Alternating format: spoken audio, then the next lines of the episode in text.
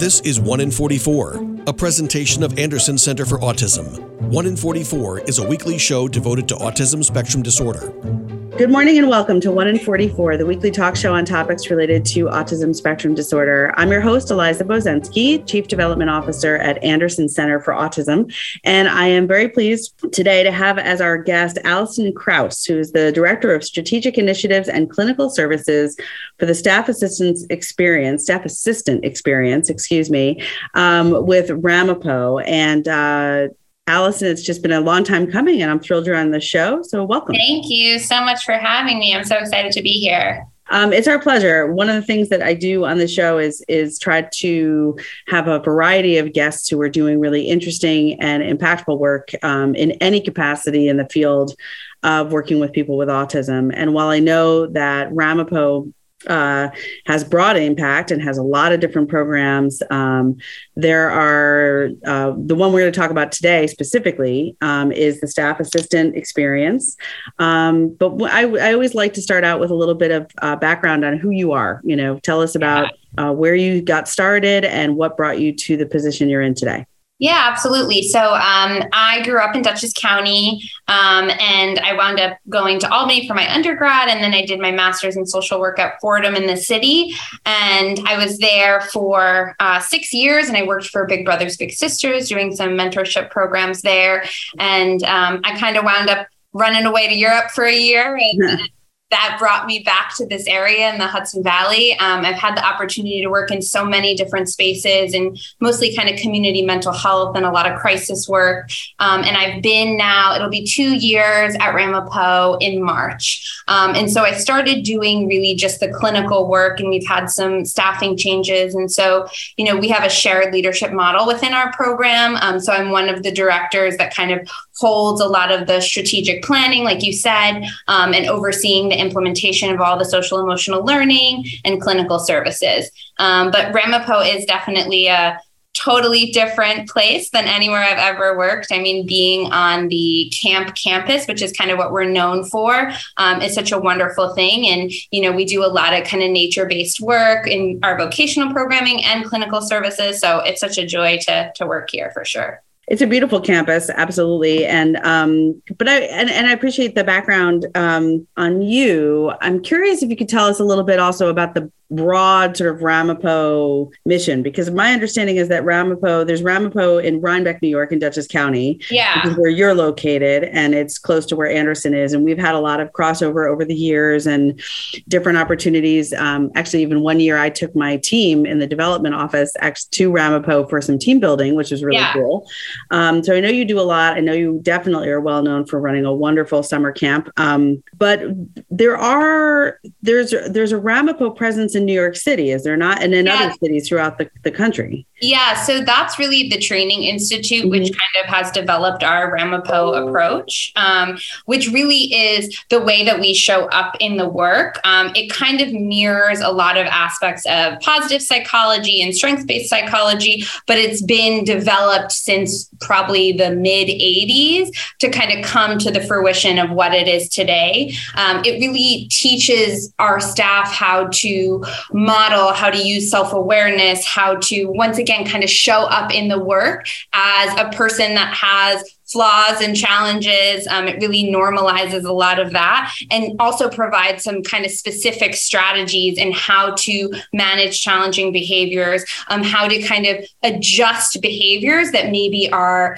uh, getting in the way of bu- building positive relationships or making friends, um, and kind of helping people to change behaviors to support their desired outcome. So, you know, we kind of come from the Ramapo approach is really built on the idea that all young people want to learn, they want to be in community, they want to feel valued, they want to feel connected, have a sense of accomplishment. And so all the kind of behavioral interventions we're using are, are started with that approach. Um, and it's really a beautiful thing, you know, we have a, a campus here where our staff are living in some of the same buildings as our participants in the staff assistant experience or summer camp they're right in the bunks with them. Um, so the just the communal atmosphere of ramapo is really special Okay, thank you for that. So that that's a really great segue into um, what we wanted to dive into this this uh, in this uh, interview with you is to talk about maybe expand on what you just said about the communal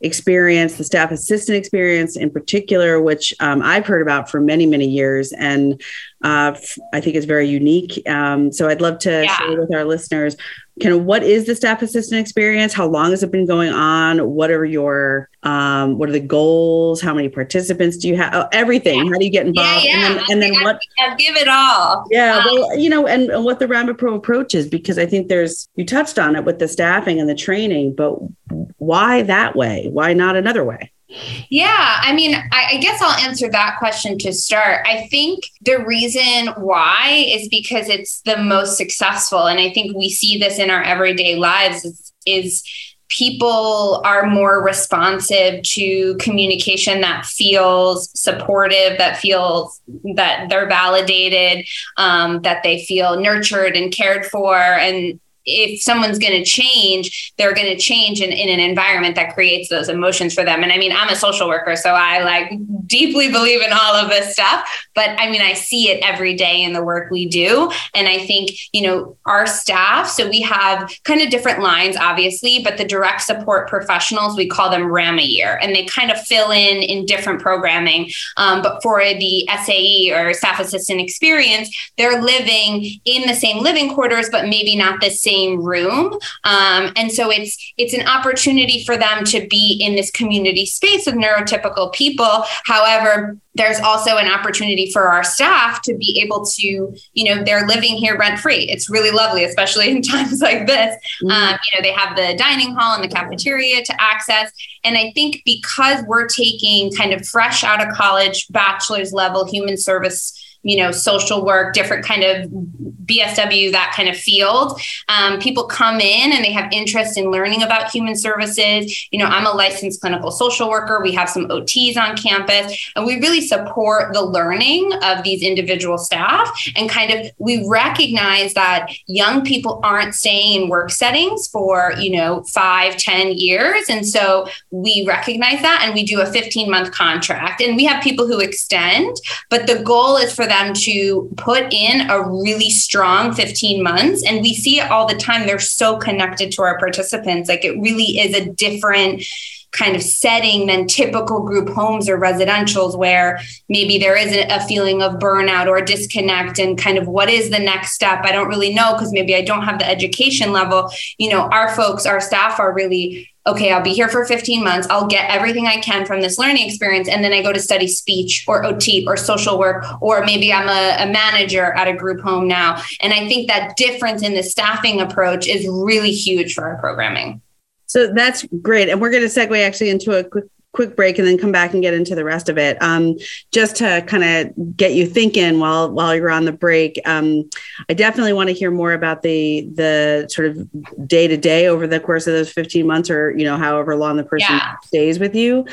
But I think a question that might be on the minds of some of our listeners as you're talking is we focus a lot we hear a lot about the importance of of especially for individuals on the autism spectrum about making those social relationships and and staying connected and so if you're going into this knowing that the staff person um, is is probably going to stick around for a little over a year and then move on to something else I just I'm, I know I'm going to want to know from you in the second half of the show. Do you do anything proactively, or is there anything embedded in the work that um, sort of proactively prepares the the relationship to sort of be a very open we know that this is probably not going to be a years long relationship and that's purposeful and there's um, there's kind of uh, support around that. I would just be curious on that end in addition to hearing more about the the daily kind of day in a life of the staff assistant experience and what the uh, what the outcomes are and the goals are for everybody involved. Um, we're going to take a short break. This is one in 44, the weekly talk show on topics related to autism spectrum disorder. I'm your host, Eliza Bozensky, and we'll be right back. This is the story of a very special woman. In a matter of seconds, she turned herself into a great mathematician or an entrepreneur. Her knowledge was limitless and still is. She could also make monsters disappear, especially those that lurked in the shadows under the bed. Once, this woman put back together a teenage girl's broken heart, which had been shattered in a thousand pieces, just by giving her a bear hug. She masqueraded as a regular person at work, but as a superhero at home. Everyone knows her as Gabriella. I still call her mom. Your hero needs you now, and AARP is here to help. Find the care guides you need to help, complete with tips and resources at aarp.org/caregiving. A public service announcement brought to you by AARP and the Ad Council. Alone, our reach is limited. No matter how great our intentions, on our own, we can only stretch so far. But at Rotary, we believe the right group of people working together can make our communities, our world, a better place. Rotary is a worldwide network of community volunteers dedicated to helping people in need. Learn more at Rotary.org. Rotary, humanity in motion. And now, 1 in 44 continues on 100.7 WHUD. This is a weekly community affairs program presented by the Anderson Center for Autism. Welcome back to 1 in 44, the weekly talk show on topics related to autism spectrum disorder. I'm your host, Eliza Bozensky, and I'm talking with Allison Kraus, Director of Strategic Initiatives and uh, Clinical Services at the Staff Assistant Staff Assistant Experience. I want to call it Staff Assistance Experience so, many words. so badly. I apologize. Yeah, no, no worries. And you're located at the Ramapo Camp campus, uh, which is in uh, Rhinebeck, New York, uh, in yeah. Dutchess County, and um, right up the road from Anderson. So it's been really interesting hearing about your background and the staff training experience, uh, specifically in regards to how the staff are trained and kind of the model and the approach that you use. Mm-hmm. Um, so going back to the question I kind of dropped at the at the uh, beginning of our break, um, since there's a there's a uh, an expectation at this point, kind of that the, that the staff who are coming to to work are going to stay for. I think you said usually fifteen months. Is yeah, about contract. fifteen months. Yeah. Um, what do you do? Are you very open about that with the uh, with the individuals that they're going to be living with? That this is going to be kind of short term, right? Yeah. And, and their families. I wonder also about their families, right from the get go, or does that kind of evolve more naturally? Yeah, I mean, I think because it is a transition to independence program and the average length of stay for a participant is two years, mm-hmm. that we talk so openly about transitions in general. And there's this real opportunity for modeling because our staff are transitioning in their life into something that is, you know, different or bigger or more exciting or whatever the next step in their journey is. And we talk a lot about, you know, just because someone is in your life for a short period of time doesn't mean that it's not meaningful meaningful. You know, we talk about how do you stay connected, right? Like ha- sending emails and being connected through, we have an SAE Instagram that we use. And so that's a great way for people to stay kind of in the loop and connected to programming. And it is a challenge, but I think, you know, the reality of life is there's so much transition and things that are changing and transient all the time. And so kind of being able to have open conversations with them, I think is such a great like skill building because change and transition for individuals on the spectrum is so hard that we're like doing that work all the time. All the time. Yeah. Yeah. And I do see like really remarkable changes from individuals when they first come and they kind of latch onto a staff and they feel really connected and that staff leaves to, you know, a year in or a year and a half in and they're like, oh yeah, no, they're leaving, but it's exciting. They're going to college. It's so good for them. Like I'm happy for them. It's a very different thing as they get used to kind of positive goodbyes and understanding what that means. Right. And also what a great natural way to um to offer exposure and experience with um, empathy and compassion and yeah. and that it's difficult especially if you struggle with generally with social cues and social communication um, and relationship building and maintenance the idea that you're getting used to not taking it personally is like it's not about me that they're moving on. It's about right. them that they're moving on. And I like that. That's a great example. Um, also, it occurs to me, and, and this might just be because I work here at Anderson, um, you know most of the students and adults that we serve are staying with us for years. Um, and they do get every like anybody does you get attached to staff you have preferred people that you work right. with who, who are with you in school or or uh, in the community or in your residence. Um, and it's very hard when they move on. However it's kind of the opposite with the staff assistant program and the staff assistant experience, where the individuals who were living there for two years are more than likely going to see at least two different staff move on right. while they're still there. And I feel like that's that's kind of a cool switch in terms of role reversal, where you know they become the ones who are kind of, you know, I don't know, in a way, sort of like owning the owning the experience a little bit more. And it's Definitely. maybe it maybe for some it becomes more their experience. I, yeah. I, I, mean our staff like the kind of direct support line staff the rama years are mostly young. Like a lot of them are coming kind of right out of a college experience. And so they really are like a peer age. So there's so much modeling and mirroring and opportunity to kind of talk through like i'm really scared to leave. I'm really mm-hmm. scared to go on to whatever is next. And i feel so passionately about like our staffing model because being in community mental health and seeing the burnout in so many places as much as saying goodbye is hard i think having people who are so committed and they love the participants and they're actively learning together like i really love our team. And you know i've been here long enough to see a kind of turnover and it's really it's really nice to get these like young spirited excited people in and i really think it's a, a good model it sounds like a great model and very unique. Um, so, talk to us. We have a few minutes left in, in this first interview um, today. So, what uh, do you stay connected to the the staff who get trained and come in um,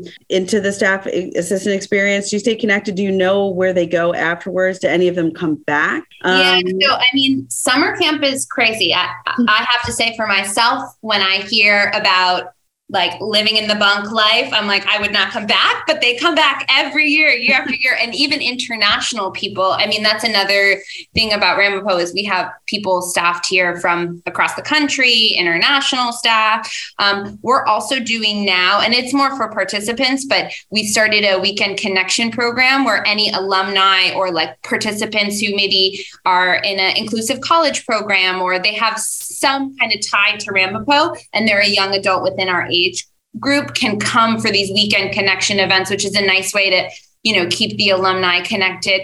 And i mean since i've been here like all the staff that have left are on to social work they're on to speech pathology. You know i had one just left and he's the manager of a group home in albany. And so you know I, it's really incredible that they come here and they feel this connection to the work and they want to keep doing it. It's great that's wonderful. That's great to hear. I love the weekend kind of connection piece. Um, I yeah. think I think that's often lost or overlooked um, in our field. I think it's it's really hard, especially for people who are living more independently um, and not in a in a um, a residential program that's sort of 27 right. 365. It's like everything's great, you know, when there's structure and, and opportunities during the week, but on the weekends, um, it can feel really isolating and lonely. Um, yeah, and it's one it's one of those things that a lot of times, um, you know, so many people are getting sort of errands done and taking care of, you know, doing stuff with their families. But if you um, have a really small social circle or struggle with just, you know, having a social circle at all, those times can often feel the loneliness. Um, yeah. Loneliness because it you know doesn't feel like there's much to do. Yeah, I mean, I think that this population we serve within the staff assistant experience is really underserved because there's individuals that need a really high level of care, and then there's individuals that can kind of function and go to work and like have a life, and then mm-hmm. there's this in between where there's not really a great deal of services, and so I think that we're kind of catering to that population and really like making this community where you're not the odd one out in a neurotypical setting. You're not like, oh, I, I don't belong here. I'm not connecting with anyone. And you're also around people that you can communicate with and make jokes with and have fun with. And I think it's the community aspect here is so, so valuable for our participants.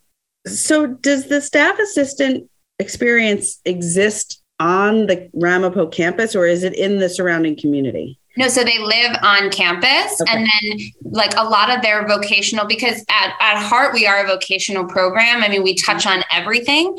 Um, but the vocational experiences, a lot of them exist on campus. And that's kind of how it started. We had two young adults who came from summer camp, loved Ramapo. The parents were like, I want them to be here. How can we make this work? And they just started working on campus. And so then it kind of became this real program. And that's why it's called staff assistant because they were really in the main office helping with the office work, in the cafeteria doing the food prep. We have animals on campus that they help take care of. And now it's really become a real program and the introduction of the uh, neurotypical staff who work or live with the um, with the individuals who who participate in the program that was added in later or did that naturally evolve too? So I think you know when it started, they were they were living together, but it was like maybe you were living with the chef or you were living right? Like oh, okay okay. really, and then i think as we increased the programming and we found a need like we need to support them recreationally maybe they need a little bit for the independent living skills. It and, and also for us to broaden our horizons on who we're serving right? Not like just someone who can completely be independent. Right. um, we've kind of changed the staffing model a bit. So that's interesting. So so do you do you still look to try to align um, two people living together with similar interests or similar um, backgrounds? So right now, the way that it is is there's two neurodiverse peers that mm-hmm. share mm-hmm. like um, an apartment style living. So they have a kitchenette and a bathroom, and then in the hall there's a staff apartment. So they're living in the same community hall, but not in the same room. So they're going to dinner together in the dining hall. We're to, I mean we're together all day. It's definitely very community based, but we find that it's better for them to have to kind of problem solve with a peer that also has some challenge because a staff person is going to more cater to what they need and right. it challenges them to like have the hard discussion. It challenges them to maybe like have an argument with their roommate and have to deal with that. And it's really independent building. Like yeah real real real world real world yeah Exactly. Uh, to to borrow a phrase from MTV, I guess, um, back in the day.